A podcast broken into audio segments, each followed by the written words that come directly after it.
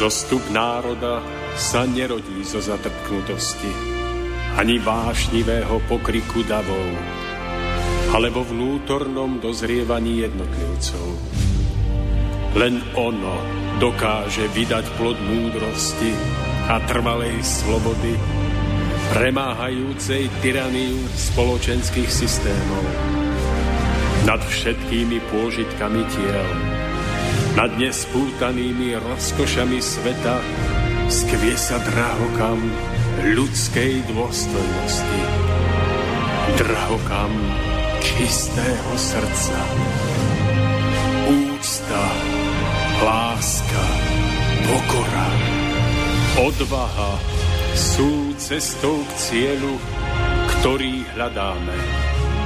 Stojac pred následkami svojich skutkov, kto obstojí?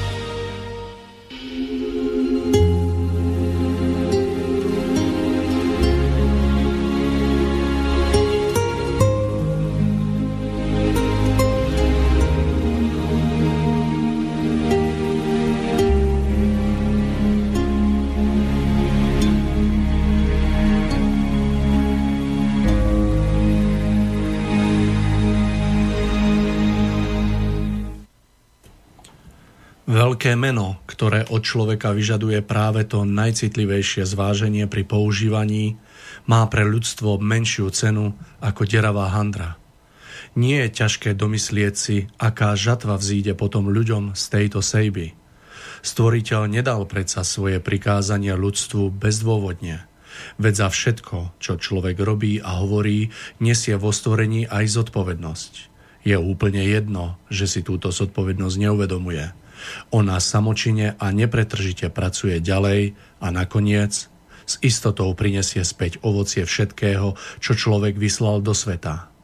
Aj ľudská reč je činom a preto vo svojom zachvievaní, rovnako ako vlny na vode, letia slova a pojmy hmotnými svetmi, aby sa následne vrátili k pôvodcovi, oblažené požehnaním alebo zaťažené utrpením.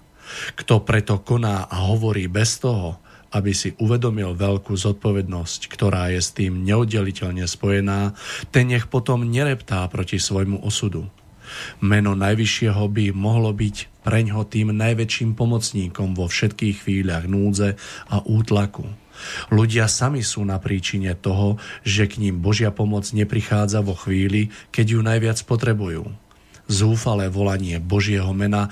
Na pomoc sa vždy nevyhnutne zoslabuje práve všetkými predchádzajúcimi povrchnými strnutiami tohto mena, keď sa vyslovilo ľahkomyselne ako niečo bezcené, bez vnútorného citu v myslení. Nesmierňa zodpovednosť dopadá na každého človeka aj vtedy, ak on sám svojim povrchným rozprávaním strháva meno Božie v očiach iných ľudí – O to viac to platí v prípade ovplyvňovania najmenších detí, ktorých napodobňovací put je každému dobre známy. Uvedomte si tiež, že druhé prikázanie sa vzťahuje aj na meno Syna Božieho. Neodvažujte sa čo len jediný raz v živote dovolávať pomoci Kristovým menom, menom, ktoré ste predtým stokrát za hodinu ľahko vážne vypustili z úst. To platí aj pre tých, ktorí sa nazývajú veriacimi, ale v skutočnosti sú nimi iba navonok, nie vo svojom vnútri. Pamätajte, že Boh je láska, On je však zároveň aj spravodlivosť. A táto spravodlivosť nedopustí, aby zodpovednosť, ktorou sa človek dlhodobým zneúctievaním mena Boh, Ježiš a Kristus zaťažil, odpadla bez neho bez toho, že by ju do posledného písmena odčinil – tým, že sa polepší nielen on sám, ale aj ľudia, ktorí pod jeho vplyvom porušili druhé prikázanie. Cesta nahor nie je taká jednoduchá, ako sa človek nazdáva. Vyžaduje si to nielen zmeniť postoj k stvoriteľovmu menu, ale aj vytrvať vo vážnom vyciťovaní, kedykoľvek, či sa toto meno vyslovuje s úmyslom velebenia, či na pomoc sebe i druhým. S týmto vznešeným pojmom sa musí zaobchádzať s úctou, a s vedomím jeho nesmiernej hodnoty. Srdečný pozdrav všetkým poslucháčom zo štúdia na Orave. Nachádzame sa v úvode 75. vydania relácie. No a tak, ako som už v, úvedu, v úvode spomenul, dnes budeme pokračovať v našom rozprávaní, ktoré sme odštartovali minul, minulou časťou. Budeme hovoriť o prežitkoch židovskej kultúry alebo o zákonitej múdrosti. Dnes si rozoberieme, respektíve nasledujúcich 120 minút sa budeme venovať druhej dobre mienenej rade, ktorú sme smeli ako ľudia pred 2,5 tisíc rokmi prijať. Vzhľadom k tomu, že sa nachádzame na, v štúdiu na Orave, tak jediné naše spojenie bude prostredníctvom môjho súkromného mailu, takže Mário Kováčik bez, zavináč seznam.cz, takže bez diakritiky a spolu. No a samozrejme na túto tému sa nebudem rozprávať s nikým iným ako s Tomášom Lajmom Simonom, ktorý je už oproti mne pripravený so mnou zvládnuť nasledov, nasledovné minúty, takže ja sa na to veľmi teším. Takže Tomáš, krásny piatkový, májový podvečer vám prajem.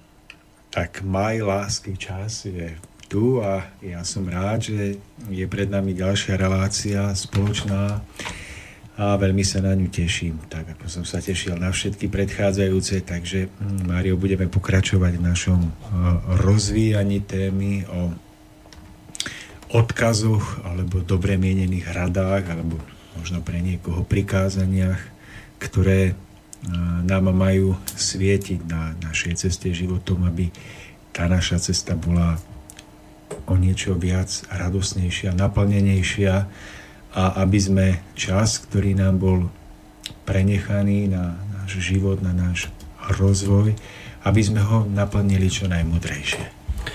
Takže ja už len doplním, že reláciou vás bude sprevádzať Mário Kováčik. E, Tomáš, ak by ste nenamietal, tak by sme úvod do dnešnej e, časti e, začali rekapituláciou. My sme si v minulé, v predchádzajúcej relácii otvorili taký cyklus o Božích prikázaniach. Niečo sme si povedali o tom, čo sú Božie prikázania, ako ich vnímame my a rozobrali sme si hneď prvé prikázanie, teda prvé, prvú dobrú mienenú radu.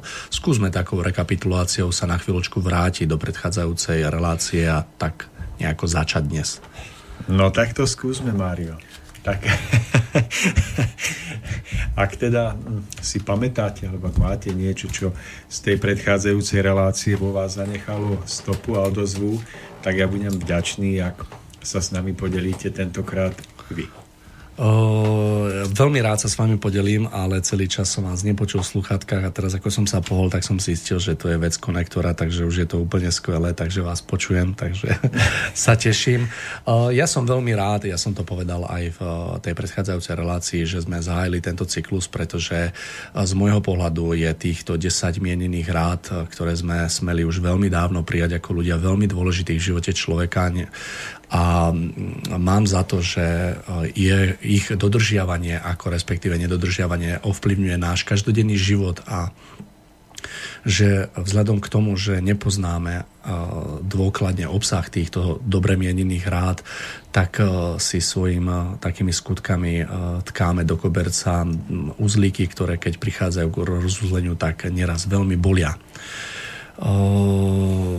som rád, že, že sme k tomuto pristúpili a že sa ľuďom, akože ľuďom môžeme odovzdať vlastne náš takýto pohľad na prehlbenie si týchto jednotlivých vecí. No a začali sme hneď prvým, ktoré hovorí, že e, je venované e, nášmu stvoriteľovi a hovorí o tom, že nebudeme mať iných bohov, ktorým by sme sa klaňali, že je to naj, najzákladnejšie prikázanie, že milovať budeš svojho Boha, svojho pána. Takže eh, je to, je to odkázané na to. Pamätám si, že ste hovorili o tom, čo mi veľmi utkvelo v pamäti, o tej, o tej o, o slobode človeka, že pokiaľ človek dokáže správne eh, dodržiavať túto dobre mienenú radu, radu v takom slobodnom žití, tak eh, sa sám stáva slobodným a naozaj dokáže ten okolitý svet, okolitý život, všetko to, čo prežíva, tak e, prežívať tak nespútane a tak neobmedzenie, že e, i takým krásnym výsledkom toho je prežívaná radosť. A že práve naopak, že človek, e, pokiaľ stojí v rozpore s týmto prikázaním, tak takým sprievodným javom je to, že stráca radosť zo života. Ďakujem za pripomenutie a zároveň to priblíženie vášho pohľadu. Tak zhruba takto som to mienil. Vlastne my sme sa snažili spoločnými silami podať ten obraz, že alebo zodpovedať na otázku, ktorú si mnohí ľudia kladú, že mm, čo je to za stvoriteľa, keď na jednej strane mm, ľuďom, ľudí nabáda k tomu, aby prežívali vo svojom duchu lásku, aby samých seba umenšovali a aby zároveň žili pre iných a zároveň on je ten, ktorý chce byť na vrchole všetkého, ktorý chce byť na najvyššom mieste v našom vnútornom živote. No a mnohí ľudia majú veľkú, alebo možno mali veľkú dilemu, že ako je možné zlúčiť takéto dva paradoxy lásku, nabádanie k láske a potom určitá forma e, sebectva, že on je ten, ktorý chce byť na prvom mieste a, a že toto sa nedá zlúčiť.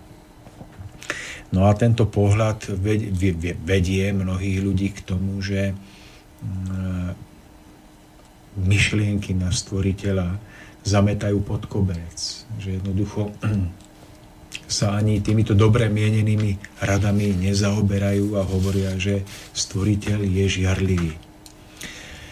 No a v protiklade k tomu stojí hĺbšie pochopenie zmyslu prvého prikázania a my sme sa snažili objasniť, že mať stvoriteľa na prvom mieste, zachovávať a rešpektovať prvé prikázanie, znamená tiež dbať o stav vnútornej slobody našej duše a našej mysle. Pretože mm, mať stvoriteľa na prvom mieste je spojené s naplňovaním jeho vôle a práve súčasťou jeho vôle je to, aby človek bol v duchu slobodný, aby sa nestal otrokom akejkoľvek vášne, závislosti, hnevu, akéhokoľvek pocitu, akéhokoľvek človeka, akéhokoľvek náboženstva, akejkoľvek materiálnej veci, pretože vo chvíli, keď človek dopustí, aby nechal zotročiť svoju dušu, tak práve stráca schopnosť prežívať, vnímať, predovšetkým vnímať a potom prežívať všetky tie krásy, ktoré nám život prináša, ktorými sme obklopení a ktorých prežívanie v nás nabudzuje ten skutočný stav šťastia. A je to práve stav otroctva, ktorý je charakteristický tým, že vždy sa niečím necháme zotročiť a to niečo nás potom oberá o vlastne rozmach ducha, o slobodu ducha, o pravú radosť, tým, že spútava našu pozornosť, že pohlcuje našu pozornosť na tú danú jednu vec. No a vlastne s tým potom strácame schopnosť toho voľného letu, ako keď letí e, spomínaný motýl z kvetu na kvet, keď si vychutnáva krásu letu, slobodu, tak duch vtedy, keď sa niečím nechá zotročiť, tak je takým motýlom, ktorý sa prilepil na nejakom z kvetov a nedokáže potom ďalej slobodne lietať. No a my sme sa snažili objasniť, že ten stav hm, toho pripútania sa na niečo, čo strhne našu pozornosť, čo pohltí našu, náš vnútorný život, že to je vlastne to, to je vlastne tá modla, ktorá nakoniec spôsobí, že náš život stratí iskru, stratí zmysel. Keď sa klaniame tej modle, tak nakoniec e, strácame to najcenejšie zmysel, radosť, naplnenie nášho života. No a vraveli sme obklukami a rôzne, že tou modlou to nie je iba tá drevená figurína, pred ktorou sa môžu klaňať modloslúžobníci, ale tou, tou modlou môže byť iný človek, ktorého neprimeraným spôsobom zbožňujeme. Môže to byť nejaká duchovná, politická autorita, ktorej sa plne podriadujeme na úkor slobody nášho ducha, na úkor uh, hlasu svojho vlastného svedomia. Uh, tou modlou môže byť nejaká závislosť, ktorú máme. Môže to byť na jedle, môže to byť na hrách, môže to byť na alkohole, môže to byť na pudových záležitostiach. Toto modlo môže byť napríklad jednostranná potreba vlastniť materiálne statky bez toho, aby sme vedeli, ako ich využiť pre prospech ducha, pre skutočné skrásnenie, zušlachtenie života. Homba za matériou v nejakom smere môže byť a svojím spôsobom aj je pre nejedného človeka tým zlatým telaťom, telaťom tou modlou, pred ktorou sa skláňa. Vraveli sme aj o tom, že modlou môže byť e, svojím spôsobom aj nejaký vnútorný stav hnevu alebo zatrpknutosti alebo nevysporiadaného vzťahu voči niekomu. E, to sa prejavuje tak, že človek, ktorý podlieha takémuto stavu hnevu a, alebo zatrpknutosti alebo hnevu, tak sa stáva, že nech by kráčal akoukoľvek nádhernou rozkvitnutou záhradou. Nech by slnko svietilo akokoľvek žiarivo a, a hrialo teplými lúčmi a tento človek sa nachádzal obklopený tými najpríjemnejšími ľuďmi, tak jeho vnútro je zatienené tou modlou, ktorej sa skláňa a to je vlastne napríklad ten spomínaný pocit hnevu alebo zatrpknutosti voči niekomu. Tak ak si spomínate, vraveli sme, že človek môže mať suseda alebo niekoho, s kým má nevysporiadaný vzťah. No a on si tohto suseda nesie vo vlastnej hlave, vo vlastných myšlienkach, na všetkých cestách, ktorými kráča, nesie si ho vo svojom vnútri, alebo lepšie povedané, ako príťaž na ramenách svojej duše háda sa s ním, komunikuje s ním na diaľku, prežíva tie svoje veľké víťazstvá i prehry v tom svojom neviditeľnom vnútornom živote. A toto všetko je ako keby stav, kedy i on sa skláňa pred niečím, čo zatieňuje jeho dušu, rozled jeho ducha. A to je práve tá modlá hnevu, ktorú postavil nadovšetko. Takže bola tu snaha z našej strany poodkryť ten hĺbší, širší význam toho, čo všetko sa môže skrývať za pojmu modla.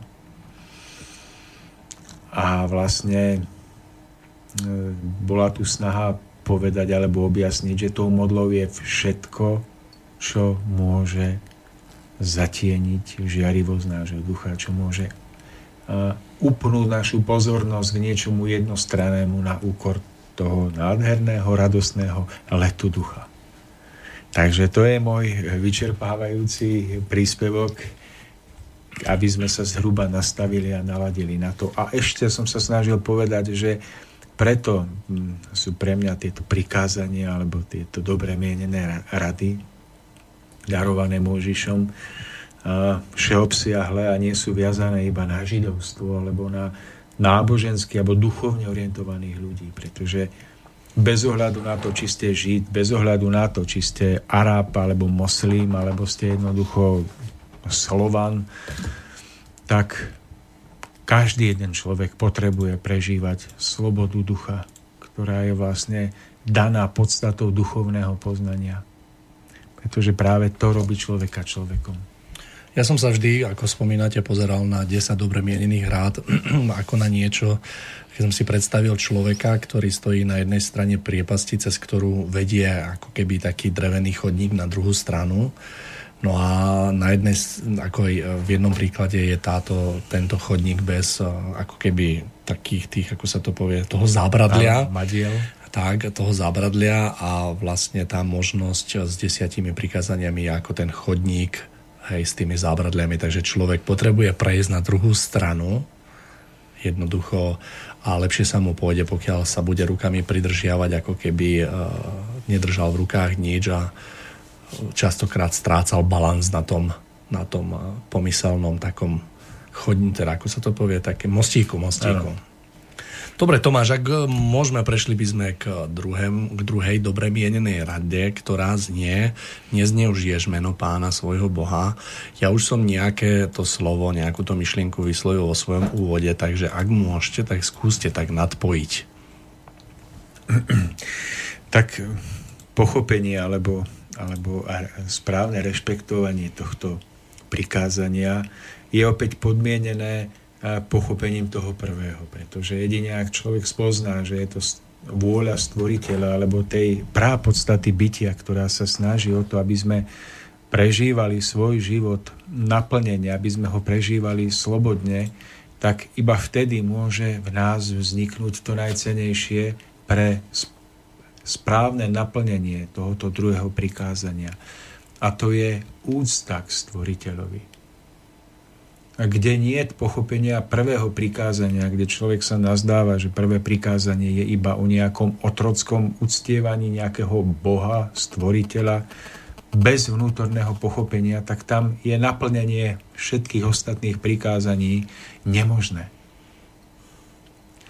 Takže ak človek pochopí, že je vôľou stvoriteľovou, aby človek prežíval život radosne, naplnenie, aby kráčal ako veľký slobodný duch, ktorý si všetko užíva, ale k ničomu sa neprimkne tak, aby sa nechal zotročiť, tak toto je základný predpoklad, aby v ňom mohla vzniknúť opravdivá, živá úcta k stvoriteľovi, k darcovi všetkej sily, k pra zdroju všetkého, čo sa pohybom neskôr smelo vyformovať k životu. A toto je ten jediný správny základ, z ktorého môže vzniknúť živé naplnenie druhého prikázania. Tak preto sme si najskôr objasnili to prvé do takej hĺbky a bolo mojou snahou dnes si ho opäť pripomenúť.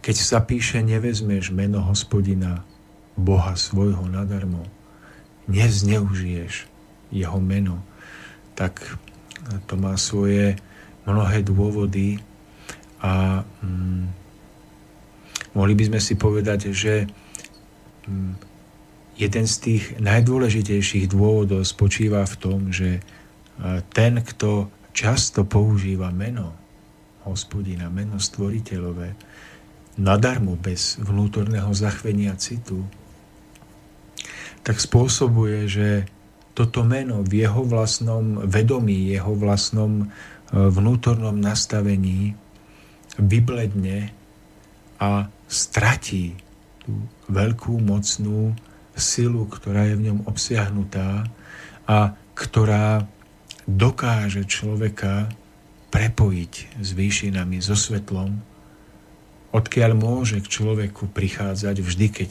toto meno vysloví s najväčšou vrúcnosťou, mohutný, krásny prúd svetlej posily, ktorú potrebujeme či už pre náš každodenný život, pre chvíle naplnenia radosti, ale aj vo chvíľach ťažkých, vo chvíľach, keď potrebujeme oporu, aby sme sa nezrútili, aby sme nespadli na kolena a nakoniec v tej danej ťažkej životnej situácii sa nezrútili. Čiže keď sa hovorí nevezmeš meno hospodina,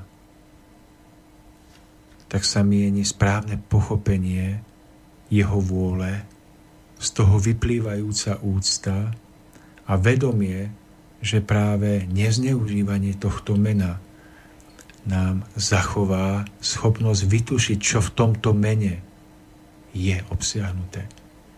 Je, v tom tajúplná moc kedy sa človek, ktorý toto meno nezneužíva vo vnútri, tuší alebo vníma jeho veľkosť, kedy sa tento človek dokáže v každej chvíli svojho života v radosti i bolesti skrze vyslovenie tohto mena, skrze, skrze oživenie tohto pojmu vo svojom vnútri spojiť s výšinami.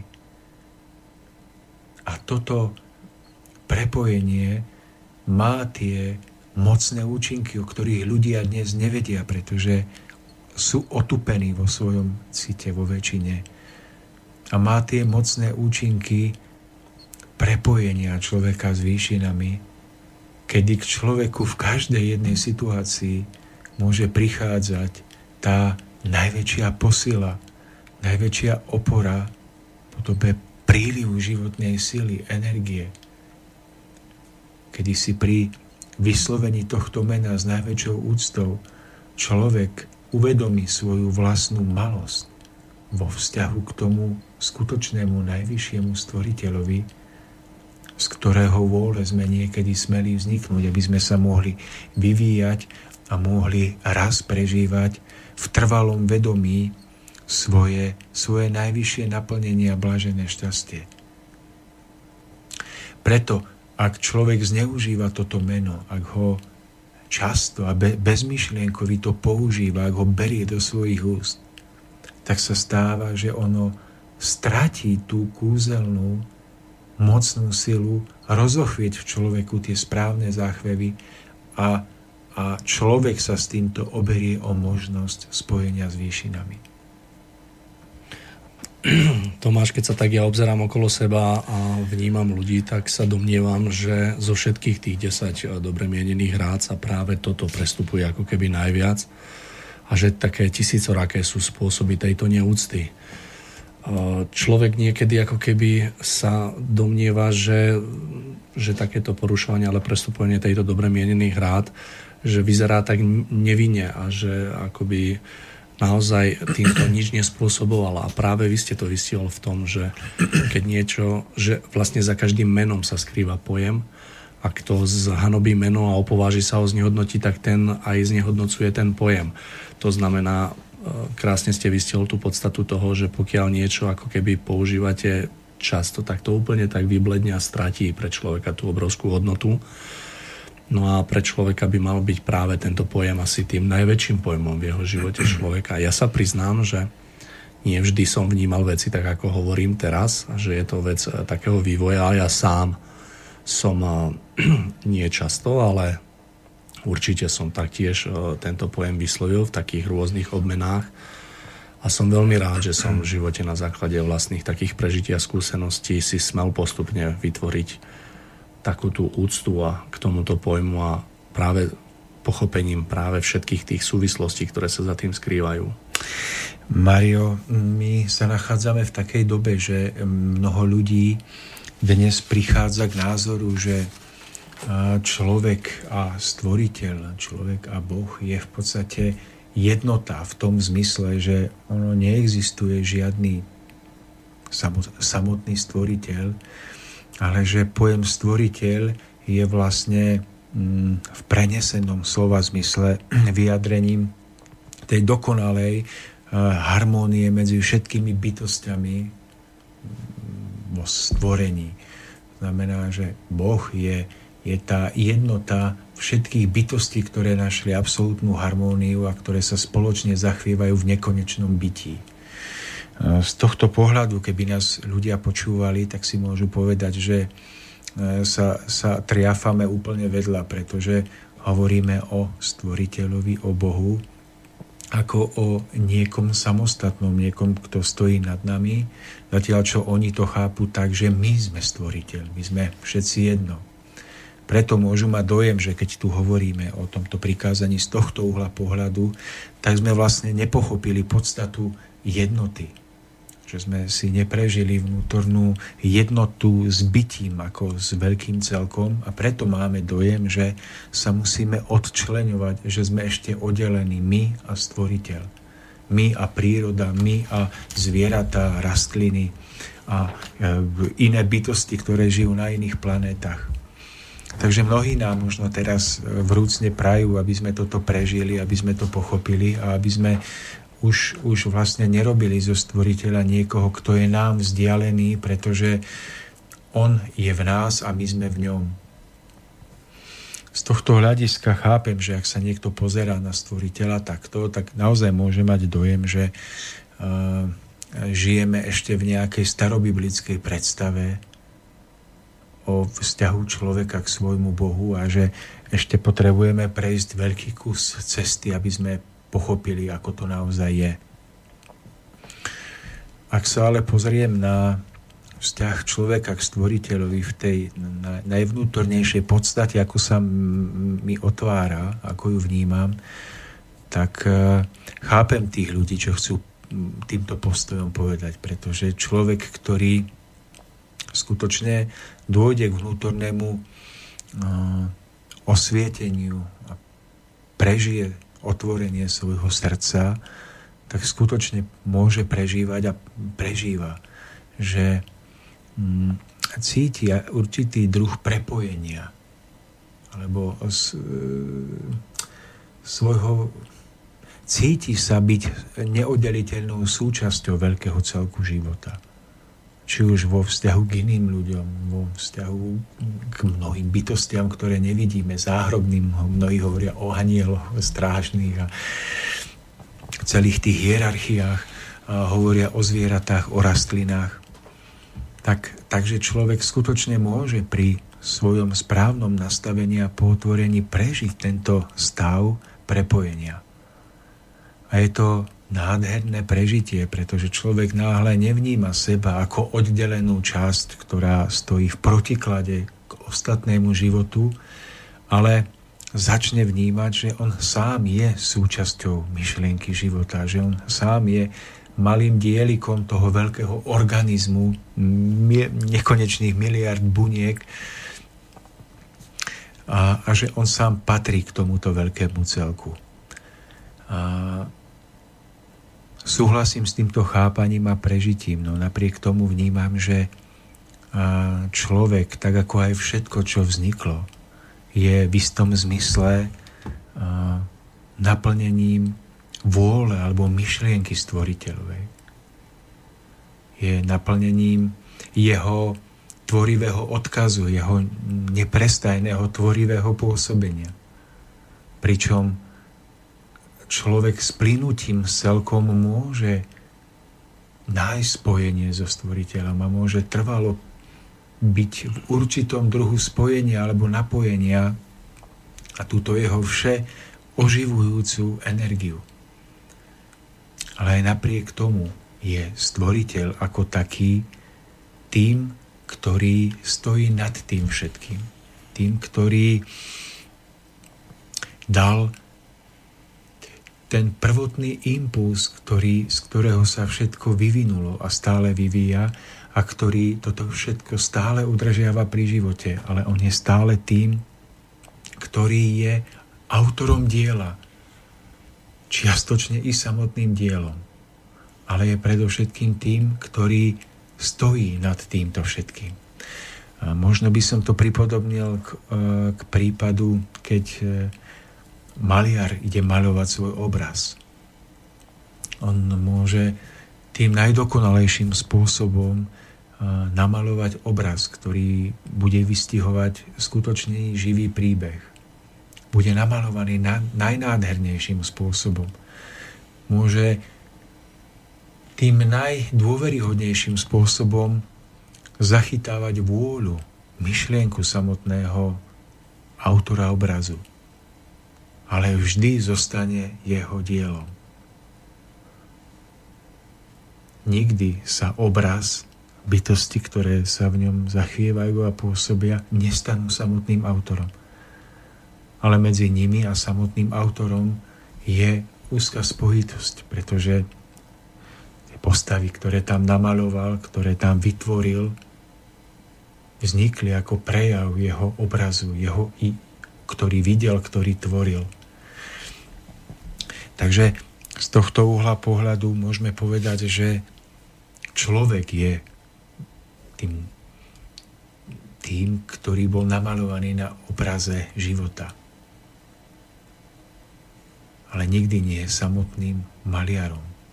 Človek má časť tvorivých schopností tak, ako ich má v tej najdokonalejšej prapodstate, ale v nepochopiteľnej väčšej miere samotný stvoriteľ. Ale človek je svojím spôsobom len odrazom mnoho menej dokonalým. Odrazom tejto tvorivosti. Možno je to podobné ako s obrazom mesiaca na vodnej hladine. keď večer pozorujete obraz na vodnej hladine, tak môžete vidieť, že sa eh, zračí pred, pred vašim zrakom, ale chytíte ho rukami a zistíte, že tam nie je. Že to je iba odraz mesiaca, ktorý žiari nad vašou hlavou.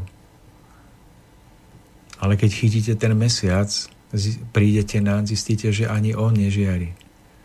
Že aj on je iba odrazom toho jediného svetla.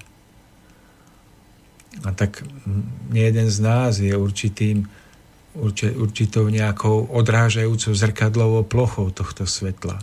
Či už tej vodnej hladine, alebo na oblohe. A ono sa to môže zdať, že to my sme tými svetlami, ale my nie sme zdrojmi tohto svetla, my sme iba tými, na ktorých sa to svetlo odráža. To svetlo nás vytvorilo, odráža sa skrze nás, ale ten najväčší prázdroj je to slnko, ktoré je nad nami. A nazdávam sa, že človek prežije to skutočné naplnenie a to skutočné spojenie s celým stvorením a vesmírom vtedy, keď spozná toto svoje miesto, keď spozná, aké je krásne jeho prepojenie s celkom, ale keď si zároveň uchová vo svojom srdci obraz úcty k stvoriteľovi, ako k tomu, kto je darcom všetkého, toho, kto je prapodstatou všetkého dobra, je prazdrojom všetkej sily, ktorá nás stvorila a ktorá nás udržiava. Ale pred ktorou máme mať ten, ten najvrúcnejší cit vďaky a úcty a vrúcnosti a bázne. V tomto dokáže človek prežiť tie najhlbšie a najkrajšie city, ktoré rozochvejú jeho ducha a dušu viac než čokoľvek iné. Ale toto neprežije, ak začne mať pocit, že On je Boh. Že On je všetko. Že On je za všetkým a On je súčasťou všetkého. je dôležité, aby človek správne rozpoznal, čo znamená byť spojený s celkom. Aká krása je pri uvedomení si z toho, že sme súčasťou života. Ale aké nebezpečenstvo je myslieť si, že kvôli tomuto máme právo považovať sa za Bohov. Tak prajem ľuďom, ktorí majú tento uhol pohľadu, že človek nejakým spôsobom potrebuje byť hm, sám sebe, sám sebe Bohom. Aby spoznali, že to najkrajšie prežijú, keď sa sklonia na kolena pred tým jediným skutočným Bohom. Pretože až potom môže vyplynúť to opravdivé, to vnútorné zachovávanie druhého prikázania. Pretože bude vyvierať z opravdivej túžby ducha po priblížení sa k stvoriteľovi, ktorého poznáva ako záštitu najväčšej bezpečnosti, najväčšej ochrany, najväčšej citovej istoty, najväčšieho naplnenia citom opravdivej lásky. V tomto všetkom môže človek prežívať cit šťastia hraničiaci s možnosťou únosnosti, možnosťou toho najväčšieho prežitia, keď človek dokáže uniesť prežitie opravdivého naplnenia, bláženosti. Takže je potrebné, aby sme navzájom hľadali spoločné nastavenie alebo spoločné vnímanie aj s ľuďmi, ktorí to možno vnímajú inak, ako hovoríme my, pretože mm, vidím, že mnohé máme spoločné, iba niektoré veci inak nemáme nejakým spôsobom správne donastavené.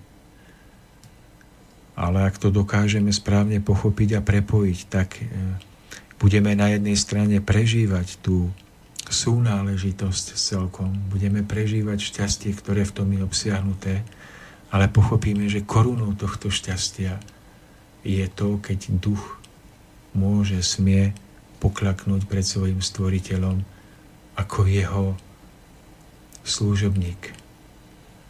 Ako ten, kto túži pokorne naplňať jeho vôľu, nie ako Boh sám.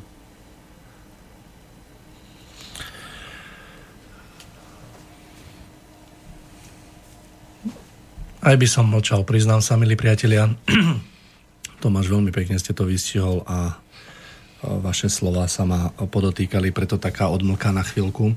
Milí poslucháči, 40 minút je prec naše relácie a ak dovolíte, dáme si krátku prestávku a prednes som vybral jedného českého speváka, ktorý sa mi za poslednú dobu veľmi páči, nie že by som ho počul, ale som ho začil. Takže Krištof a piesen s názvom Ty a ja.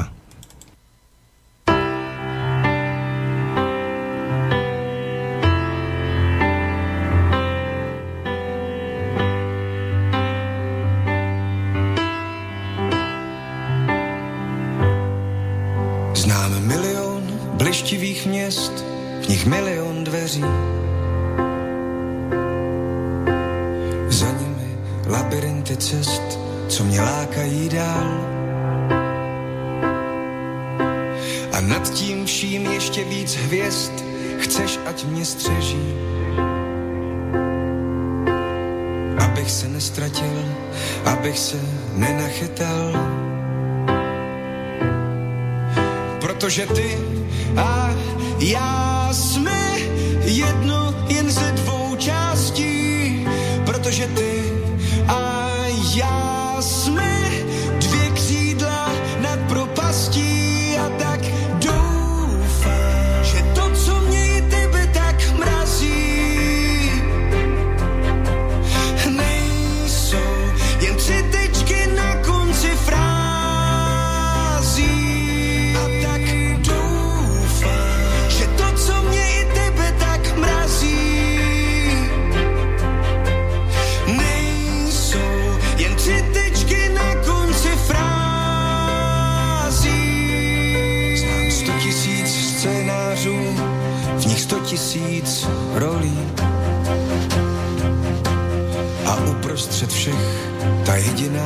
co bych chtěl hrát.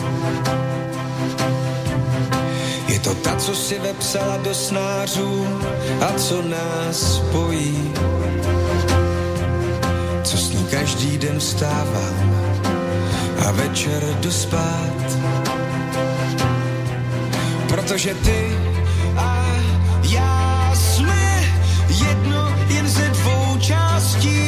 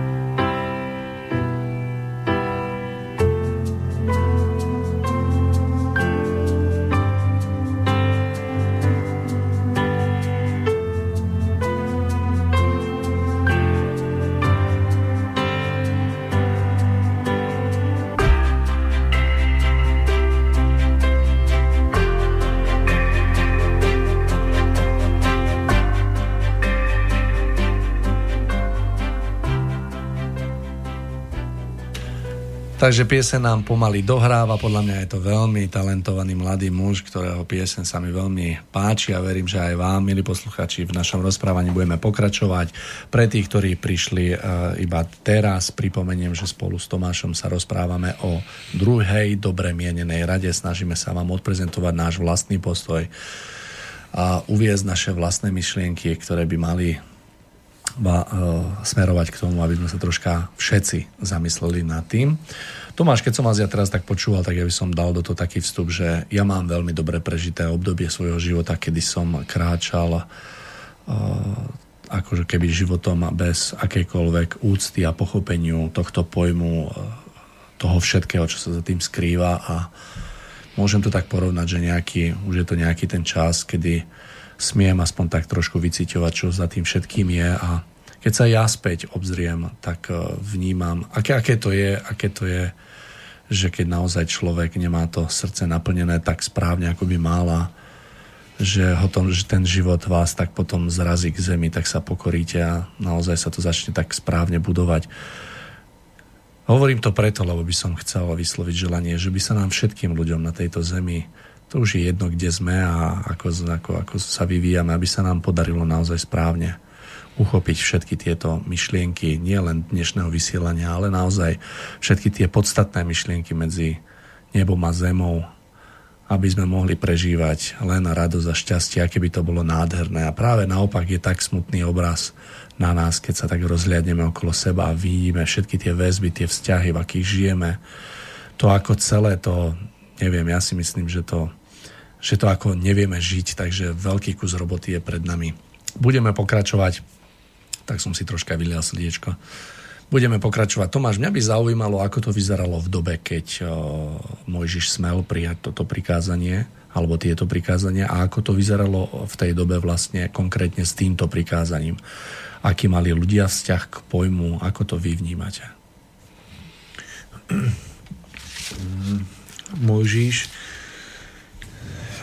si uvedomoval, eh, aká sila a aká múdrosť je spojená s jeho vedením a s jeho vlastným vnútorným mm, spojením eh, so svetlom. A uvedomoval si, že aj ľud, ktorý viedol, eh, potrebuje toto spojenie. A bolo jeho veľkým prianím podľa všetkého, čo som o ňom čítal a tak ako poznávam jeho osobu, že bolo jeho veľkým prianím, aby každý, kto vysloví pojem stvoriteľovho mena, aby v duchu prežil to najkrajšie rozochvenie, ktoré ho vnútorne spojí s výšinami svetla. Aby človek si udržiaval tento klenot prežitia, v najväčšej čistote. Môžete vidieť, že v každodennom živote, ktorý prežívame, ako rýchlo nám zošednie pojem, ktorý, ktorý zvykneme bezmyšlienkovite používať. Napríklad, mm, všimnite si, ako nám zošednie pojem ďakujem alebo vďaka. To je mocný pojem, ktorý má v sebe prenášať cit opravdivej vďačnosti od toho, komu mohlo byť pomôžené, k tomu, ktorý smel pomáhať. Pokiaľ by sme dokázali prežívať tento cit vďaky opravdivo a neboli by sme e, poznačení strnulosťou a plítkosťou nášho prežívania, tak každé vyslovenie vďaky by bolo istou formou veľmi významnej protihodnoty za pomoc, ktorú nám niekto preukázal. Alebo pomoc, ktorú by sme my preukázali inému a ten iný by sa nám by nám dal protihodnotu vďaky, ak by napríklad nemohol inak. Ale ako tento pojem rezonuje v našom vnútri dnes? Čo v nás rozochvieva? Takmer nič pretože my sme tento pojem strhli hlboko do blata. Zvykneme hovoriť vďaka aj vtedy, keď to tak neprežívame. Iba preto, že sa to patrí, že je to príjemné. Zvykneme pojem vďaka používať ako najbezvýznamnejšiu frázu, ktorá v našom vedomí neznamená vôbec nič a neuvedomujeme si, ako tým ochudobňujeme hodnotu svojho života. Ale pokiaľ by sme dokázali prežiť vďaku tým, že ne, pojem vďaky tým, že ho nebudeme zneužívať a strhávať, tak by sme si na novo prežili hodnotu, ktorá je v ňom ukrytá a náš vnútorný život v našich vzťahoch by opäť nesmierne stúpol. Ale hlavne pochopili by sme, že tak, ako je to napríklad s pojmom vďaky, s jeho zachovaním alebo strhnutím, je to svojím spôsobom aj v prípade pojmu stvoriteľ, Boh. Že tak isto, ako sme strhli pojem vďaky, tak sme strhli aj pojem stvoriteľ, Boh. A to je iba malý odlesk toho, čoho sme sa dopustili.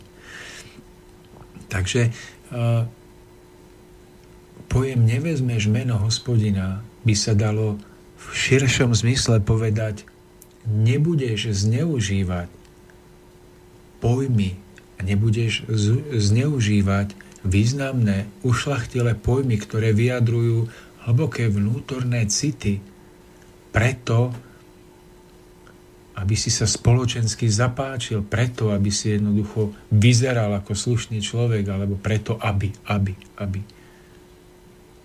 Toto prikázanie nehovorí iba o tom v tom širšom zmysle, aby sme bezmyšlienkovito nezneužívali pojem stvoriteľ.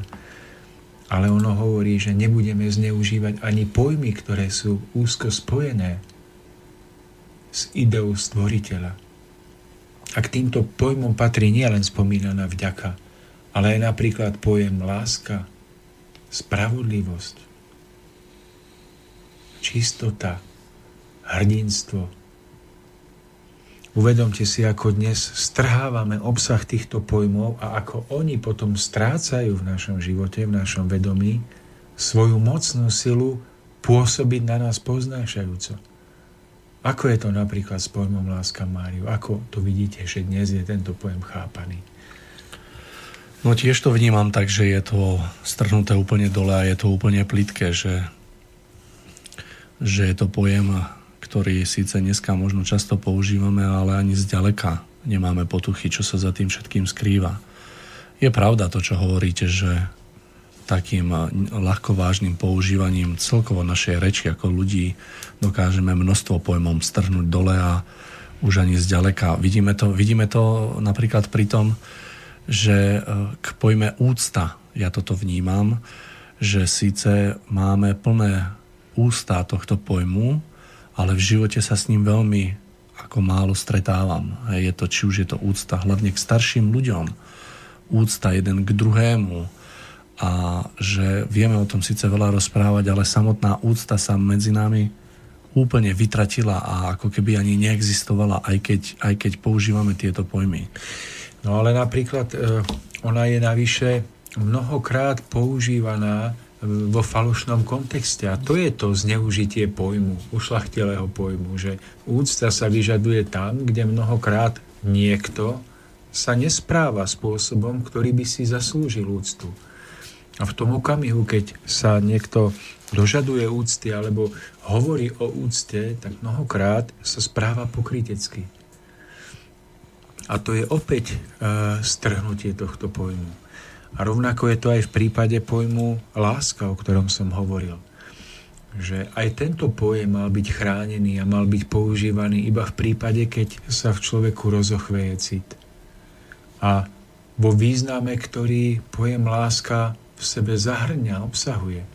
Ale dnes, keď počujete hovoriť o láske, tak niekto hovorí o, ja neviem, skôr o nejakej forme sebectva, než o láske. Môže to byť potom tzv. láska spojená s nejakým telesným uspokojovaním vlastne zmyselných, zmyslových záležitostí. Ale väčšinou to nie je láska.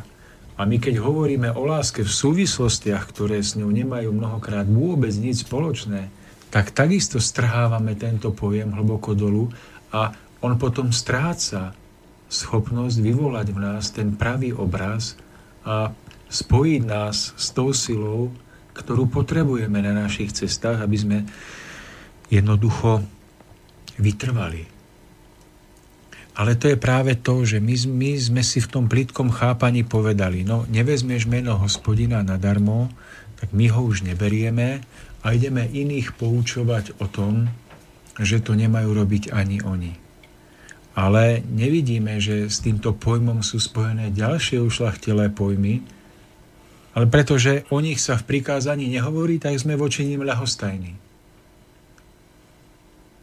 Ale toto prikázanie je úzko spojené s mnohými ďalšími pojmami a s ďalšími hodnotami, na ktoré by sme tiež mali byť vnímaví, ak nebudeme mať klapky na očiach a nebudeme dodržiavať prikázanie iba spôsobom nejakých náboženských fanatikov, ale ak sebe necháme skutočne znovu zrodiť úctu k stvoriteľovi, pretože z tejto úcty v nás vyplynie úcta nielen k jeho menu, ale aj k hodnotám, ktoré sú s týmto menom úzko spojené. Ale to už je ten veľký prirodzený dej toho mystéria rozvinutia ducha. To už nie je iba to otrocké zachovávanie, že či môžem toto meno a nemôžem a o ktorej a, a, či, a či môžem na omši, alebo mimo omšu, alebo v dobrom, alebo v zlom. Pretože duch prirodzene vycíti, kedy smie tento pojem použiť a kedy ho zneužíva. Človek by vytušil, že tento pojem nevezmeš meno hospodina, zneužíva mnohokrát aj vtedy, keď má pocit, že si ho chce uctiť Vravíme o tom, že základným predpokladom pre použitie tohto pojmu je skutočné vnútorné rozochvetie ducha v túžbe po priblížení sa k stvoriteľovi. Si musíme uvedomiť, že ani mnohé náboženské cirkevné obrady, pri ktorých človek toto meno používa stokrát za deň, že, že v sebe toto naladenie neskrývajú. A to v dôsledku znamená, že človek môže spieť k, povrch, k zovšedneniu, k spovrchneniu, používaniu tohto pojmu aj v zdanlivo dobrom úmysle. Všimnite si, Mário, čo sa stáva, keď človek, alebo napríklad ľudia v rôznych náboženských obradoch v najlepšom chcení tak mnohokrát opakujú určité pojmy, napríklad na učených modlitbách. Súčasťou týchto pojmov je aj posvetné meno. Že po niekoľkých rokoch im toto meno tak vybledne, že už nevie rozochvieť tie správne citové naladenia, nastavenia a títo ľudia sú v skutočnosti tak spovrchneli ako najhrubší, vulgárny, uh, skrátka neznabohovia, ktorí toto meno zneužívajú v hneve alebo, alebo v povrchnosti, je ľahkomyselnej. No v účinku jedného aj druhého prípadu nie je mnohokrát žiadny rozdiel. Pretože v oboch prípadoch je pojem stvoriteľ používaný bezmyšlienkovito. Preto keď budete sám a nezaujato čítať napríklad Nový zákon a dojdete k pasážam, kde hovorí Syn Boží Ježiš o modlitbe, o vzťahu človeka k svojmu stvoriteľovi, tak zistíte, že on už tam nabáda pred povrchnosťou tohto vzťahu. A hovorí pri modlitbe, nehovorte mnoho ako, ako pohania, ktorí sa nazdávajú, že budú vypočutí pre svoju mnohovravnosť a ktorí sa z obľubou a stojačky modlievajú na roho ulic, aby ich ľudia videli a obdivovali. Už Ježiš, Syn Boží, hovorí, takto to nerobte, nebuďte im podobní. Oni to robia, aby ich ľudia obdivovali. Ale oni už majú svoju odplatu, ale iná, než oni budú očakávať. A vy sa teda modlíte takto a nabáda k modlitbe, ktorá je prenesená v najväčšej prírodzenosti, najväčšej otvorenosti človeka, ktorý predstupuje pred svojho stvoriteľa Ako syn predstupuje pred oca, ako žiak predstupuje pred najväčšieho majstra, kde má vládu najväčšia úprimnosť a opravdivosť, najväčšia odovzdanosť. Ale to je úplnom protiklade s prístupom, kedy človek opakuje svojmu stvoriteľovi modlitby, priania, prosby, vďaky, používa jeho meno, ako by si myslel, že je jeho stvoriteľ, ten, ktorý ho počuje, ktorý ho všade vidí, ktorý pozná jeho pohnutky, ako keby bol hluchý a slepý. Alebo človek skutočne mnohokrát považuje svojho stvoriteľa za hluchého a slepého, keď mu musí nejakú modlitbu zopakovať tisíckrát, aby ju on náhodou neprepočul. Veď pri modlitbe nejde ani tak o to, aby stvoriteľ vedel, čo človek potrebuje, čo prežíva, ale aby si človek ujasnil, kam kráča. Aby sa spojil so silou, ktorá mu dovolí vytrvať na tejto nakročenej ceste. Ale toto naladenie a nastavenie je v protiklade s povrchným opakovaním mena stvoriteľovho, hoc v akejkoľvek posvetnej modlitbe, hoc v akomkoľvek posvetnom naladení a v kostole a v dome a synagóge, kdekoľvek. Pretože kdekoľvek môže dochádzať k takémuto ľahkovážnemu zneužívaniu, podotýkam, hoc s dobrým chcením. A pripomínam, že ovocím takéhoto náboženského horlenia je frustrujúca, smrteľná povrchnosť veriacich, ktorí sa, zneuži- ktorí sa previnujú zneužívaním tohto mena viac ako kdejaký vulgárni obkladači, alebo murári, alebo stavbári, alebo neviem kto, ktorí s fľaškou v ruke a cigaretou v ústach používajú toto meno úplne bezmyšlienkovite. Pretože títo mnohí veriaci zneužívajú meno stvoriteľov, stvoriteľa ešte možno zákernejším spôsobom, v účinku ešte zákernejším.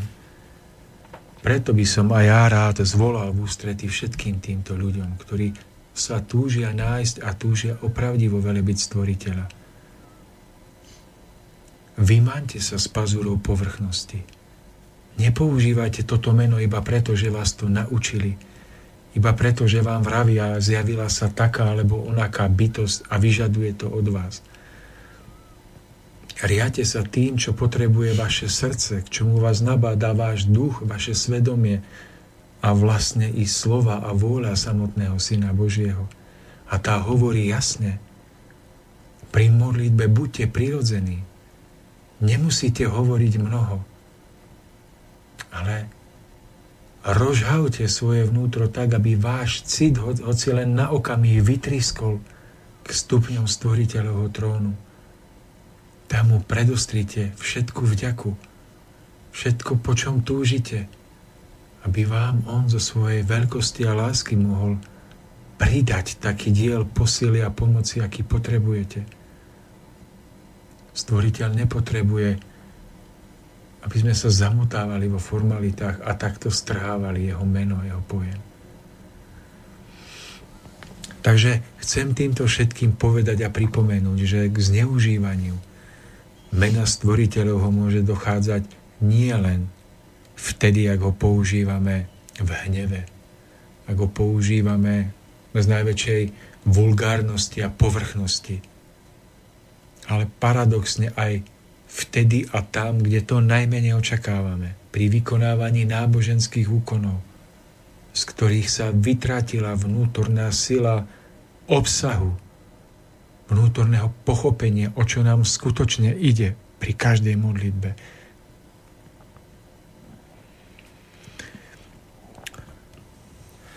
Človek, ktorý je schopný použiť meno Boh pri všetkých možných i nemožných príležitostiach dňa, nikdy nemal ani potuchy o tomto pojme. Ako ľudský duch musí mať schopnosť pocítiť v sebe tušenie Boha, aj keby to bolo len raz za jeho pozemského života. ale samotný tento jeden raz by postačil na to, aby bezpodmienečne stratil chuť porušovať druhé prikázanie. Večne potom bude nosiť v sebe túžbu vysloviť meno Boh len s najväčšou čistotou svojho vnútra. Kto to nemá, je veľmi vzdialený byť hodný, čo je len slova Božieho. Tým menej toho, aby vošiel do ríše Boha a vychutnával jeho oblažujúcu blízkosť. Z toho dôvodu je tiež zakázané vytvárať obraz Boha Otca podľa ľudských predstav – každý pokus musí viesť k žalostnému zmenšeniu, keďže ani ľudský duch, ani ľudská ruka nie sú schopné, aby vizionársky vzhliadli a potom v obraze pozemsky zachytili čo i len najmenšiu čiastočku skutočnosti. Najväčšie takéto umelecké dielo by znamenalo len hlboké zneváženie. Oko samotné naznačuje svojim nevýslovným žiarením všetko – tak vznešená je pre nás nepochopiteľná veľkosť, ktorú zahrňame do slova Boh a ktorú sa opovažujeme v ľahkovážnej trúfalosti používať ako najbežnejšiu zo všetkých prázdnych a bezmyšlienkových tých fráz.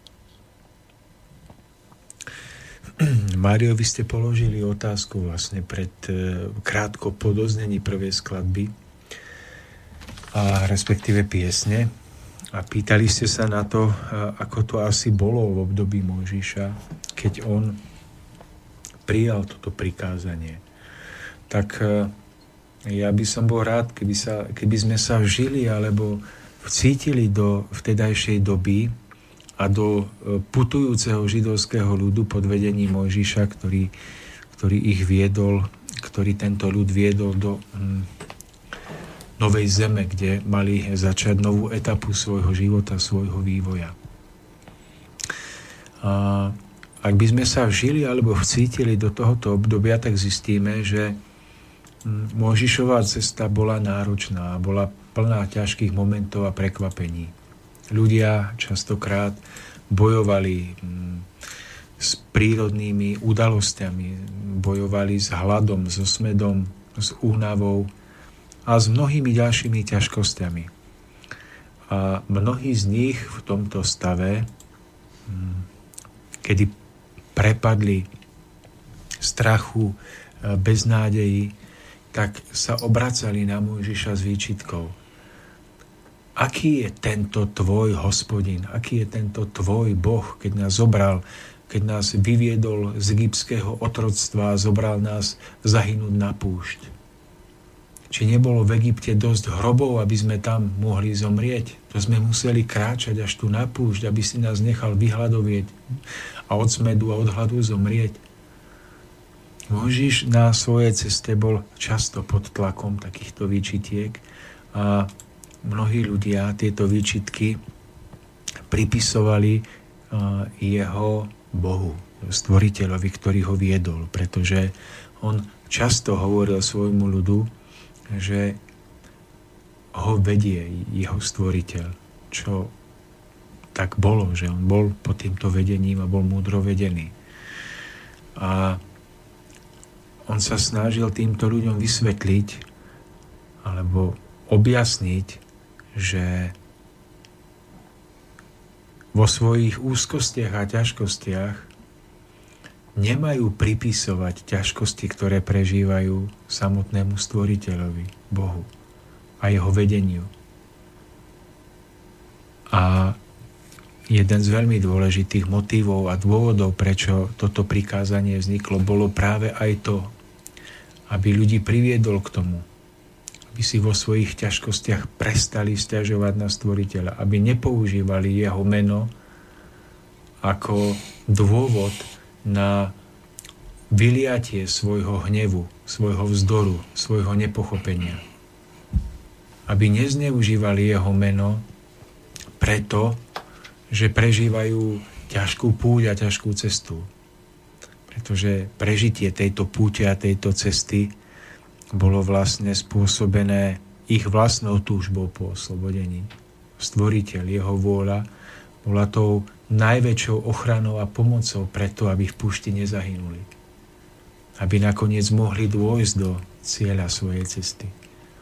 A pretože už vtedaj, vo vtedajšom židovskom ľude bol veľký sklon k šomraniu, na osud, na podmienky, na život, na stvoriteľa, ktorého Mojžiš si ctil a pod vedením ktorého kráčal, tak prichádzal k ľudu a hovoril, nebudete zneužívať jeho meno. Nebudete používať toto meno na vyliatie svojich hnevov a zlosti. Chránte sa pred tým, lebo na seba privodíte nešťastie. Tak hovorím o tom preto, aby ste pochopili, že ten kontext, o ktorom sme hovorili v doterajšej časti relácie, to je jeden z uhlov pohľadu. A ten ďalší je práve ten, že Mojžiš sa nesmierne bol sklamaný a bol smutný a možno neraz i nahnevaný, keď videl, ako ľudia si utierajú svoje ústa do toho, ktorý ich viedol, aby im pomohol. A pretože si uvedomoval ten obrovský paradox toho nepochopenia, tak aj preto im dal prikázanie, nebudete zneužívať meno svojho hospodina. Nebudete ho používať preto, aby ste uľavili svojmu nepochopeniu a svojej zlosti. Takže, Mário, asi chápete ten, ten kontext, ktorého to vyplývalo v tých časoch. Ale ono je to stále platné aj dodnes.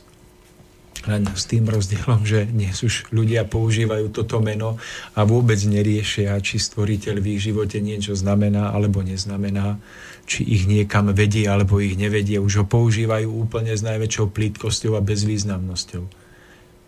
Ale v tom čase začias Možiša bol stvoriteľ, mm, jeho pojem nesmierne živý v každom, kto sa v okolí Možiša nachádzal.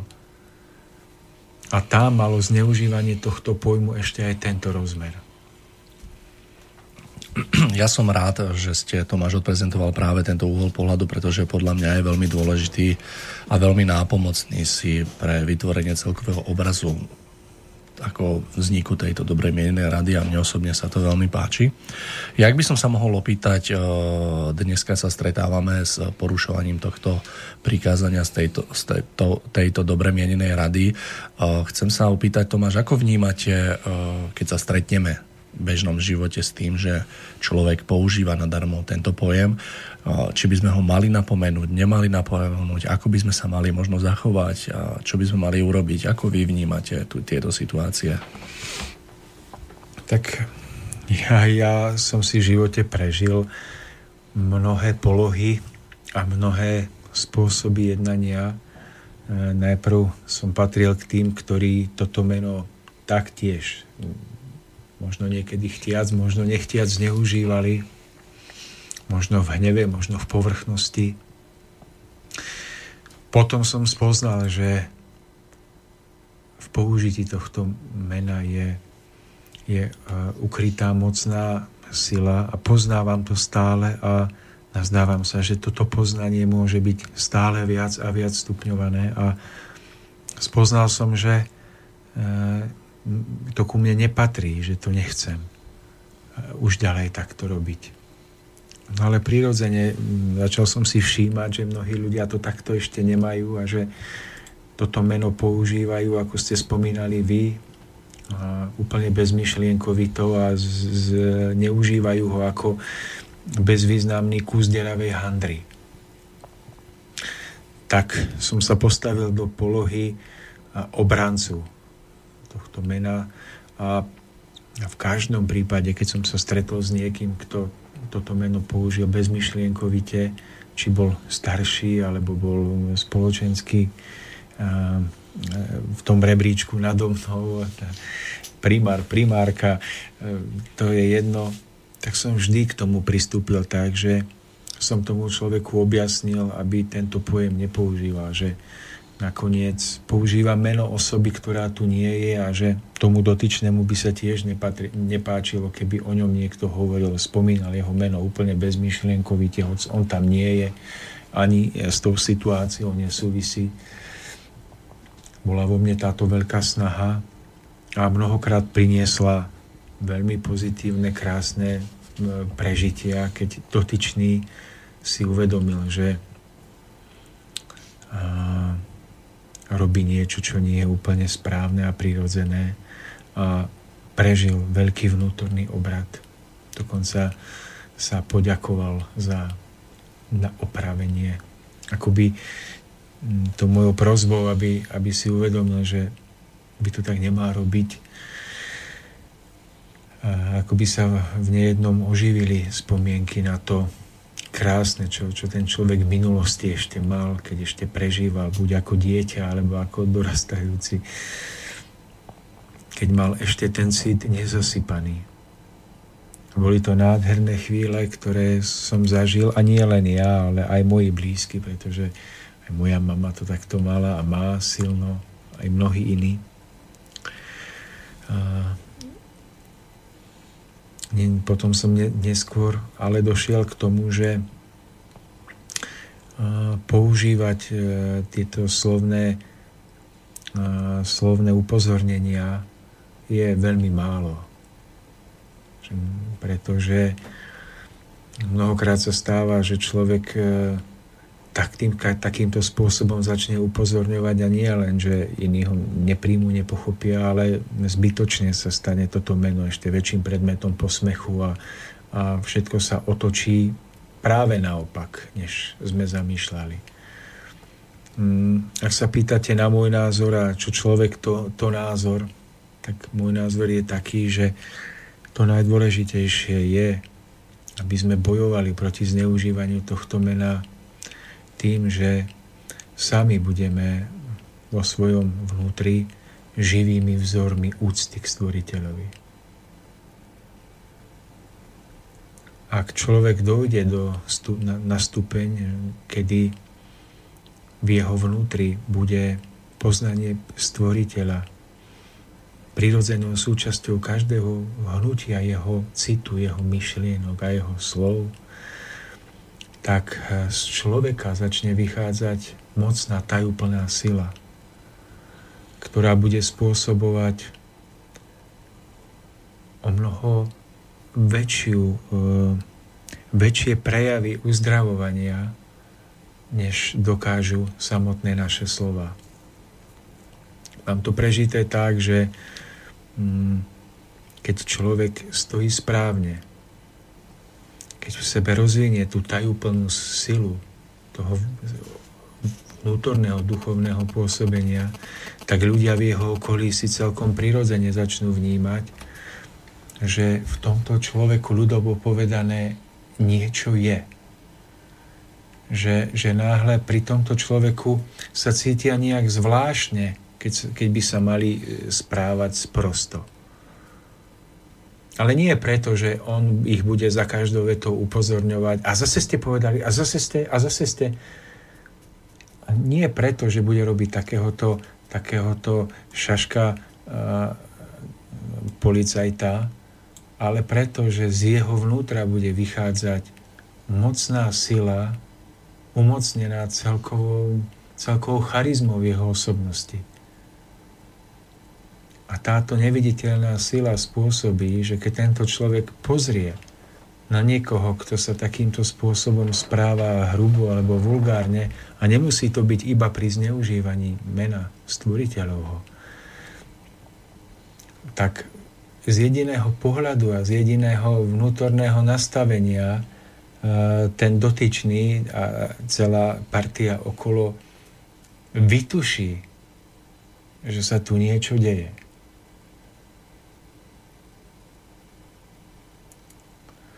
A mnohokrát je práve toto tým najťažším, čo sme ešte nenašli.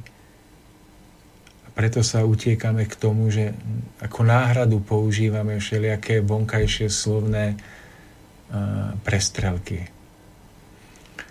Ak je niekedy vhodná situácia povedať človeku o tom, je to v poriadku, je to otázka živého vycítenia toho, čo daná situácia si vyžaduje a tá každá situácia môže byť iná, lebo každý z nás a každý, ktorého stretávame, je iný.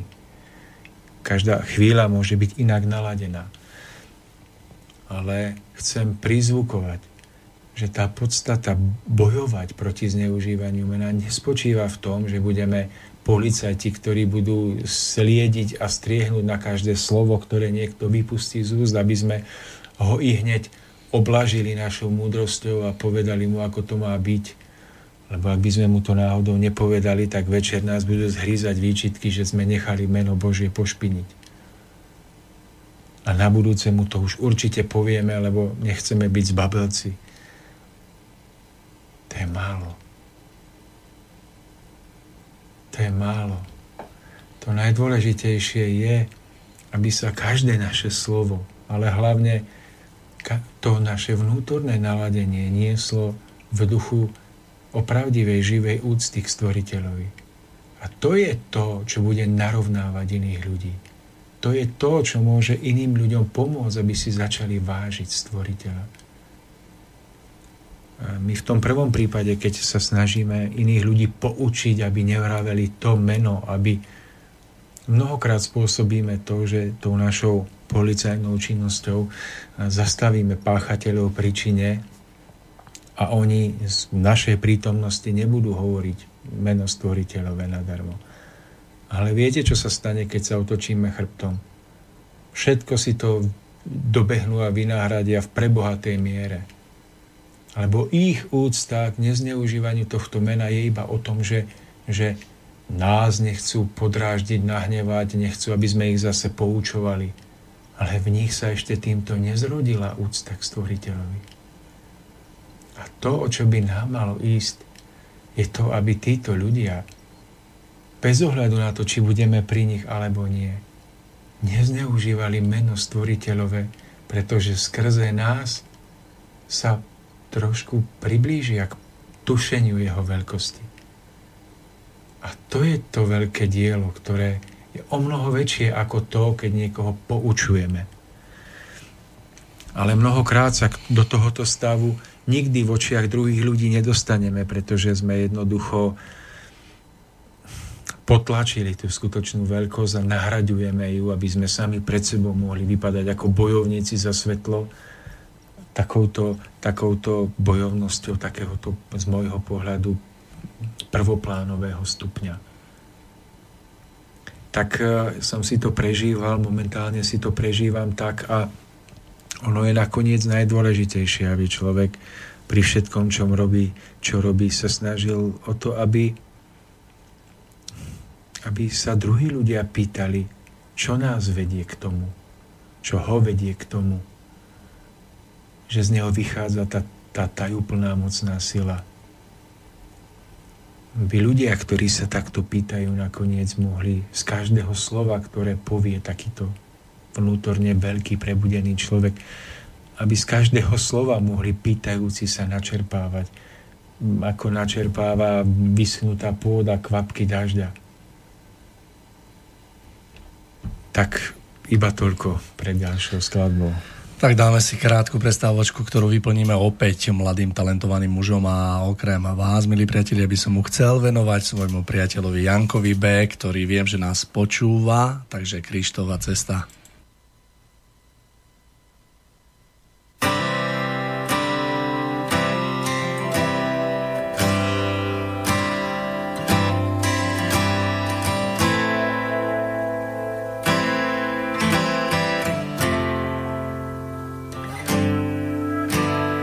Cestou, tím směrem, prý bych se dávno měl dát.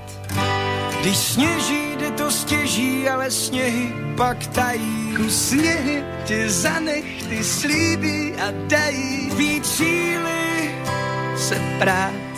Na dně víc dávat, než brát. A i když se vleče a je schůdná jen v kleče, donutí přestat se zbytečně ptát, jestli se blížím k cíli, kolik zbývá víry, kam zvou svodidla, co pod mě nelžou. Zdat jsou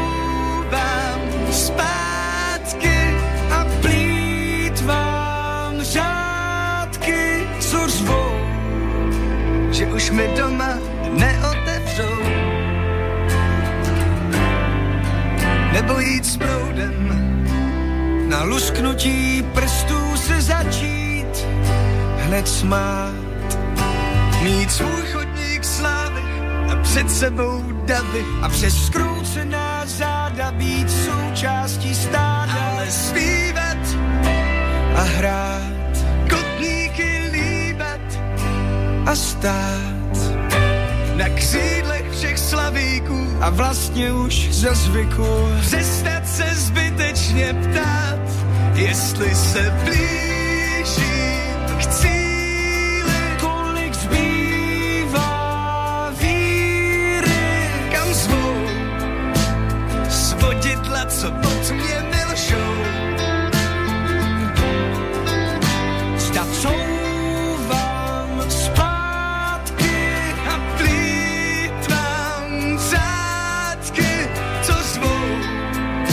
že už mi doma neotevřou.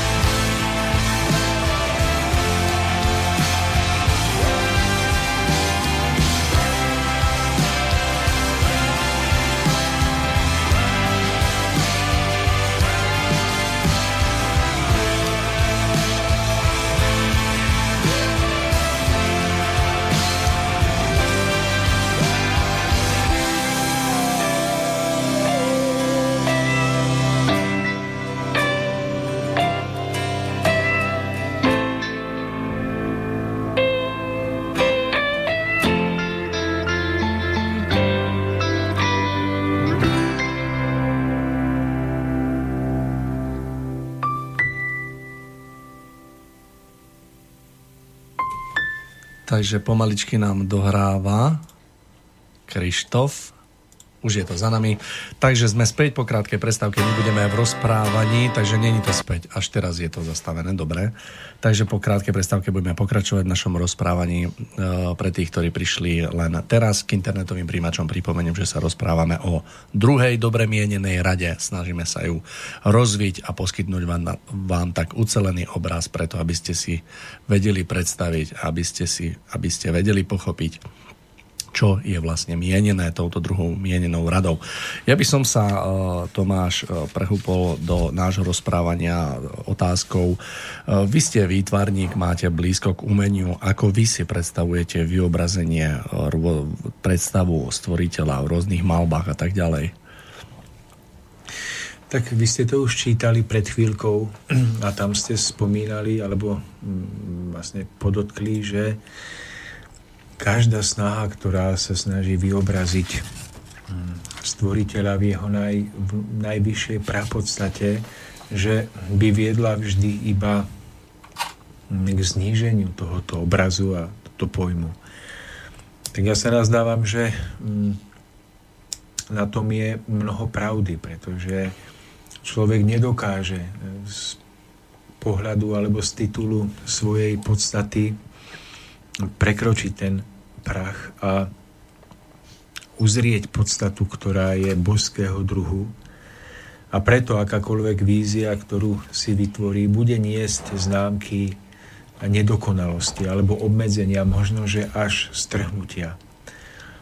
Ale to, čo človek môže vo svojich dielách, je snaha o napojenie sa skrze svoju intuíciu alebo inšpiráciu alebo takú určitú jasnozrivosť do úrovní, ktoré sú dosiahnutelné ľudskému duchu, zkrátka duchu človeka po odchode z tejto zeme, po, po najvyššom svojom zdokonalení. A pokiaľ by na zemi boli umelci, ktorí by dokázali si udržiavať toto napojenie na svetlé úrovne čisté, pokiaľ by zároveň mali ovládnuté schopnosti daného umeleckého štýlu, či už v malbe, alebo v hudbe, alebo v inom umení, architektúre a dokázali by tieto obrazy sformovať alebo zhmotňovať tu na zem, tak by to malo o mnoho väčší význam ako snaha zobraziť samotnú prápodstatu stvoriteľa, pretože to nie je, ako som spomínal, toto nie je možné v súlade s podstatou ľudského ducha. Ale pokiaľ by sa nám podarilo tu na Zemi prebudiť k životu stále viac a viac toho zdravého vnútorného vnímania krásy z vyšších úrovní a pokiaľ by sme to v živote dotiahli tak ďaleko, že nám hmotné telo nebude prekážkou, pre zobrazenie alebo zhmotnenie týchto obrazov, tak toto by malo hlboký a veľký význam. A o toto by sme sa snáď mohli začať usilovať. A mnohé prednášky a snahy, ktoré robíme, by mali viesť k tomu, aby sme v sebe vybudili tento vyšší druh vnímania, tento vyšší druh tvorivosti. Pretože e, tu na Zemi nebude krajšie vtedy, keď my ľudia budeme vymýšľať svojou nejakou chorou fantáziou nejaké novotvary a všelijaké patvary, za ktoré budeme žať obrovský eh, akože pozemský úspech, ale vtedy, keď dokážeme sa oslobodiť od všetkých týchto nižších foriem hm, tvorivosti a budeme schopní odrážať tu na zem a formovať tu na zemi to najvyššie, čo dokážeme vnímať svojim duchom a svojim srdcom.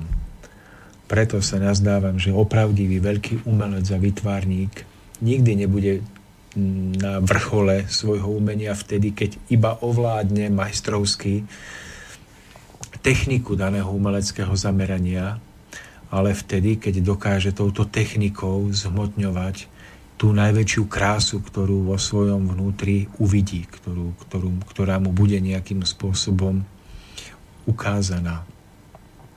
A To je veľmi dôležité, pretože môžete mať akokoľvek vypracovaného, vydretého, napríklad hudobníka. Ale pokiaľ on túto absolútnu schopnosť ovládania hudobného nástroja alebo hlasu napríklad použije iba na hranie skladieb, ktoré v skutočnosti úplne rozbijajú vnútorné naladenie poslucháčov, tak v takom prípade je tento dar nie je použitý múdro. Ale ak bude mať takéto schopnosti duch človek, ktorý dokáže zahmotniť nádhernú hudbu znejúcu za hranicami nášho pozemského sluchu a dokáže ju zachytiť do nôd, aby mohla byť k vypočutiu tu na zemi, tak, tak to bude to veľké dielo, ktoré môže ten, túto zem a našu spoločnosť pozdvihnúť.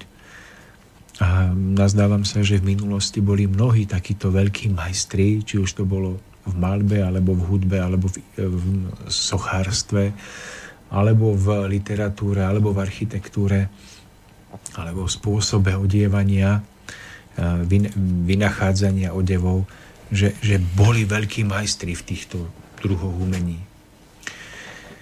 Ja som nedávno opravoval doma jedno takéto dielo po veľkomajstrovi. No to návonok vypadalo veľmi jednoducho.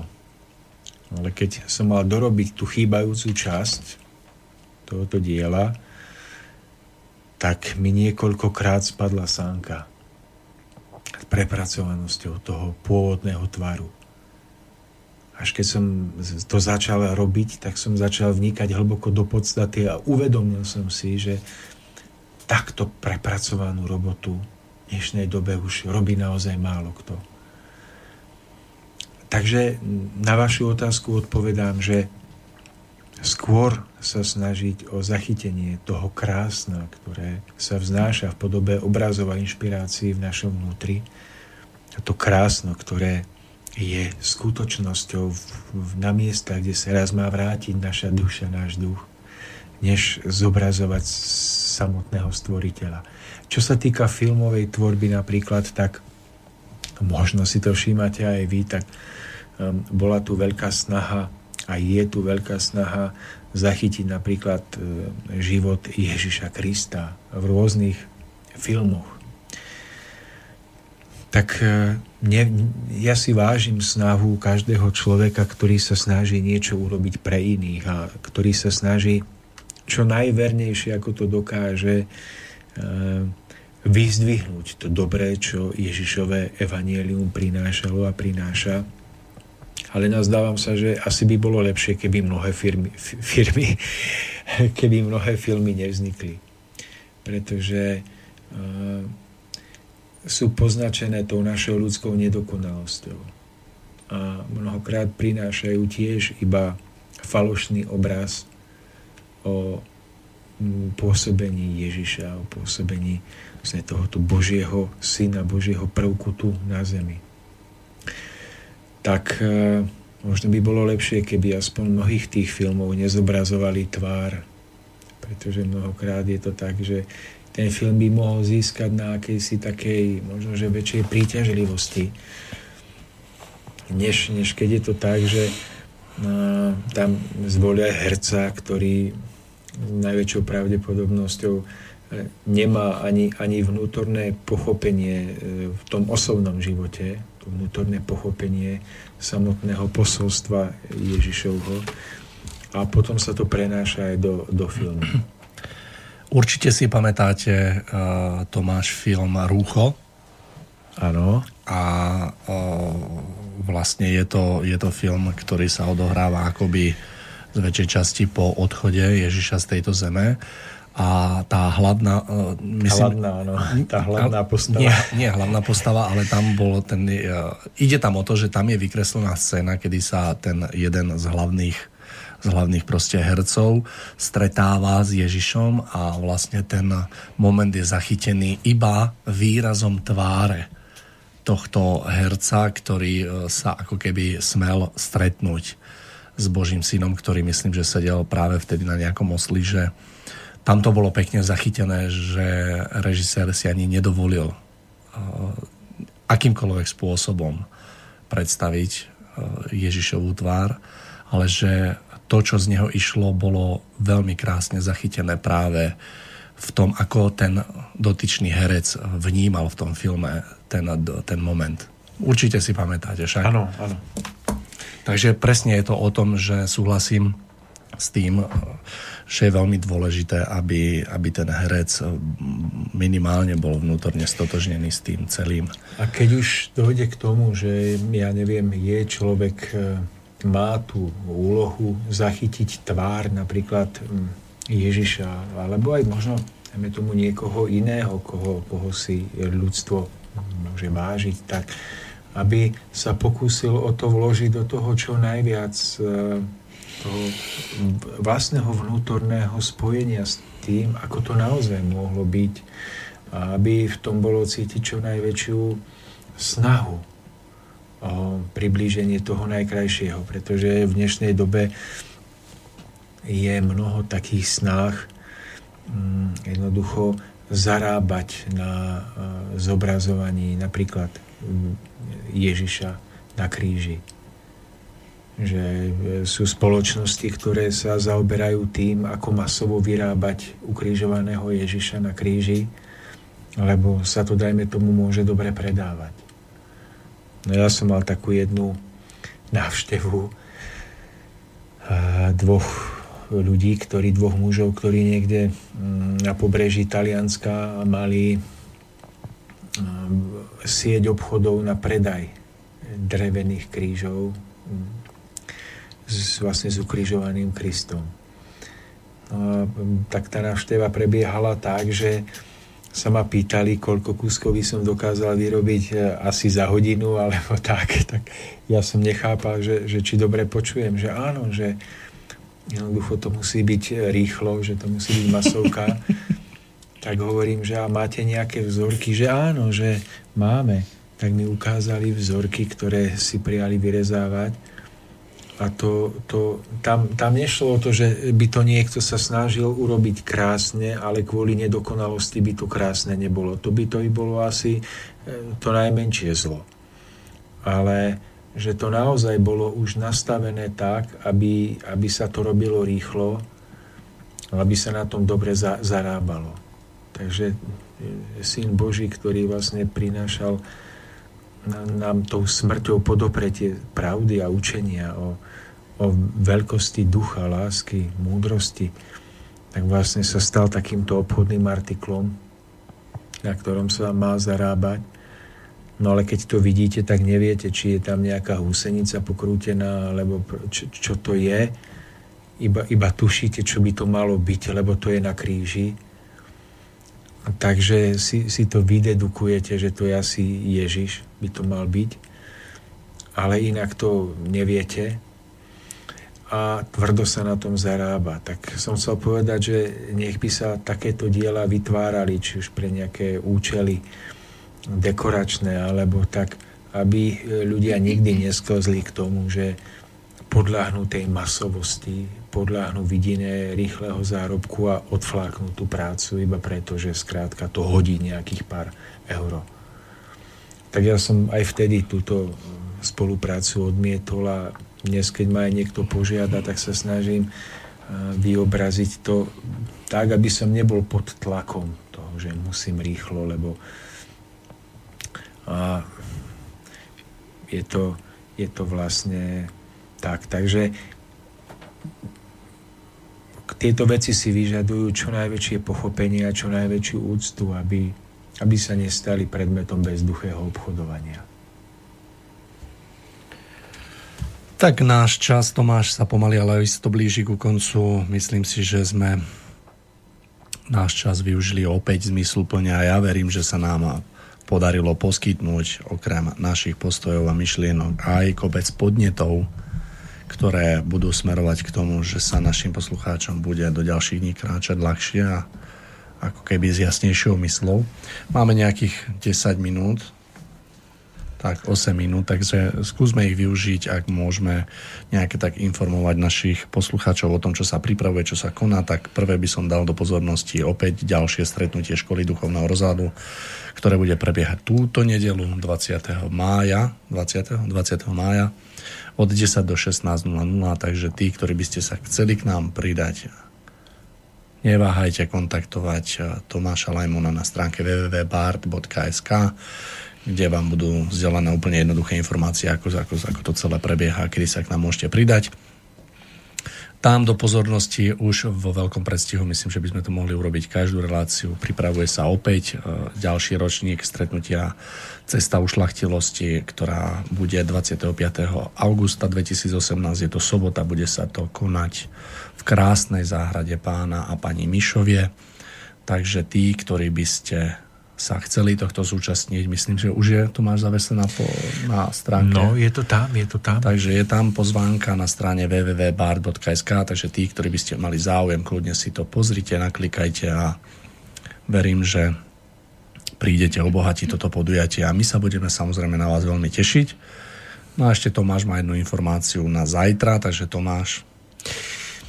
No, začnem takto, že pred dvoma rokmi, kedy to bolo, dva alebo tri? Dajme tak dva. dajme tomu, že dva roky dozadu sa konala nádherná konferencia, ale nebola to konferencia v tom bežnom zmysle. A v dedine Ostrá Lúka v kaštieli Adely Ostrolúckej. A bola to konferencia, ktorú organizovala jedna naša veľmi dobrá známa, ktorá, ktorá je vynikajúca organizátorka za e, podujatia v meste Zvolen, a možno, že aj v jeho okolí. A zorganizovala to ako konferenciu pre mladých. No a prebiehalo to tak, že sme tam aj my s manželkou, aj s, s deťmi našimi prišli a privítala nás krásna dedina. Ostrá Lúka je prenádherná dedina. Z diálnice odbočíte, keď idete smerom na Budču a idete takou klukatou cestou v nádhernom teréne až prídete do tejto dedinky, ktorá je inak osamotená v horách, úplne v objatí hvor. No a tam, v tej dedinke, je ten spomínaný kaštiel a v, v tomto dvore kaštielnom bola nádherne jemne vykosená trávička, bolo tam také malé pódium postavené a velikánske lipové stromy a kone pre deti, aj možno pre dospelých No a prebiehal tam nádherný program. No a my sme tam boli mm, v rámci remesiel, ktoré sme tam tiež ukazovali ľuďom. Ja som tam bol ako rezbár, boli tam aj iní, neviem, e, šperkári, nejakí drôtikári a potom, e, no viac nás tam bolo. No ale prežili sme nádherný deň, tam v pozadí jemne voňal guláš a prebiehal, prebiehal vlastne celodenný program na pódiu. Ja som tam mal možnosť eh, hrať a spievať svoje piesne a potom mať na záver prednášku. Odchádzali sme odtiaľ ako na krídlach, pretože tá nálada tam bola kúzelná. Jednak počasie bolo nádherné a jednak všetko okolo. Tak sme odchádzali v podvečerných hodinách ako na krídlach. No a už sa nám zdalo, že sa to možno nikdy nezopakuje. Ale Našťastie naše, naše predpoklady sa nesplnili a túto sobotu sa bude konať niečo podobné. Túto sobotu znamená, že už zajtra sa bude konať niečo podobné tiež e, v kaštieli Adeli Ostrolúckej na Ostrej Lúke. A z hodou okolností tiež tam bude môcť byť aj hrať, aj remesla ukazovať. Viem, že tam bude aj náš priateľ, ktorý je umelecký kováč, on nám bude zase ukazovať veci ohľadom ko- kovania. A bude tam hrať Svetlán Majerčík, takže veľmi sa na to teším. No a všetkých tam chceme pozvať. No a ešte, aby som nezabudol, príde náš veľký priateľ, pán Karel Kšíš, svojou manželkou Irenou. A prídu na územie Liptová, a Oravy 25. 25. mája v piatok. tohto roku a budú Synagóge. mať v synagóge v Ružomberku divadelné predstavenie s názvom Svetlé nitky nad nami. alebo Nitkař. Veľmi sa tešíme a srdečne všetkých A pozývame. ja by som chcel pripomenúť, že Karel bude veľmi rád, keď tam príde čo najviac ľudí, tak ako, ako by sa potešil každý jeden z nás. A radi by sme ešte pripomenuli, že Karel má na stránke www.stromy a život alebo Áno. stromy života život.cz veľký, nádherne urobený pozývací a, taký billboardík s bližšími informáciami o tomto predstavení. Ak nám to všetko vyjde, ja tam rád prídem aj s manželkou, asi aj vy, Máriu, ak vám to vyjde. Čiže v piatok 25.5. Karel Kšíš, náš dlhoročný, dávny priateľ, aktivista a povedal by som aj a, moderátor Českej konferencie a takisto aj moderátor e, relácií na rádiu Bohemia. Takže budeme radi, ak sa vám podarí prísť. My sme to divadlo videli naživo v jeho premiére na zámku v Liptovskom hrádku na ceste ušlachtilosti asi pred dvoma alebo tromi rokmi. A ja poviem za seba, že ja som ho nevidel síce celé, ale tú časť, ktorú som videl, tak to bolo nádherné. Ja som ho tiež nevidel celé, ale veľmi sa na to teším, takže milí poslucháči, príďte sa pozrieť, je to nádherné predstavenie, budete odchádzať eh, s veľmi krásnymi dojmami. Takže zajtra Ostrá lúka, no a to už je dnes úplne všetko. Eh, Ja by som vám chcel do ďalších dní zaželať hlavne veľa svetla, aby vaše chcenie bolo vždy dobré a ušlachtilé, aby vždy smerovalo k povzbudivému a už len myšlienka na záver. Boh je sila, ktorá udržuje v činnosti prírodné zákony. Sila, ktorú ešte nikto nepochopil, nikto nevidel, ale ktorej účinky musí každý vidieť, cítiť a pozorovať, len ak vidieť chce. To bolo už úplne posledné slovo. Lučí sa s vami Tomáš Lajmon a Mário Kováčik. A Dovidenia. počujeme sa o dva týždne.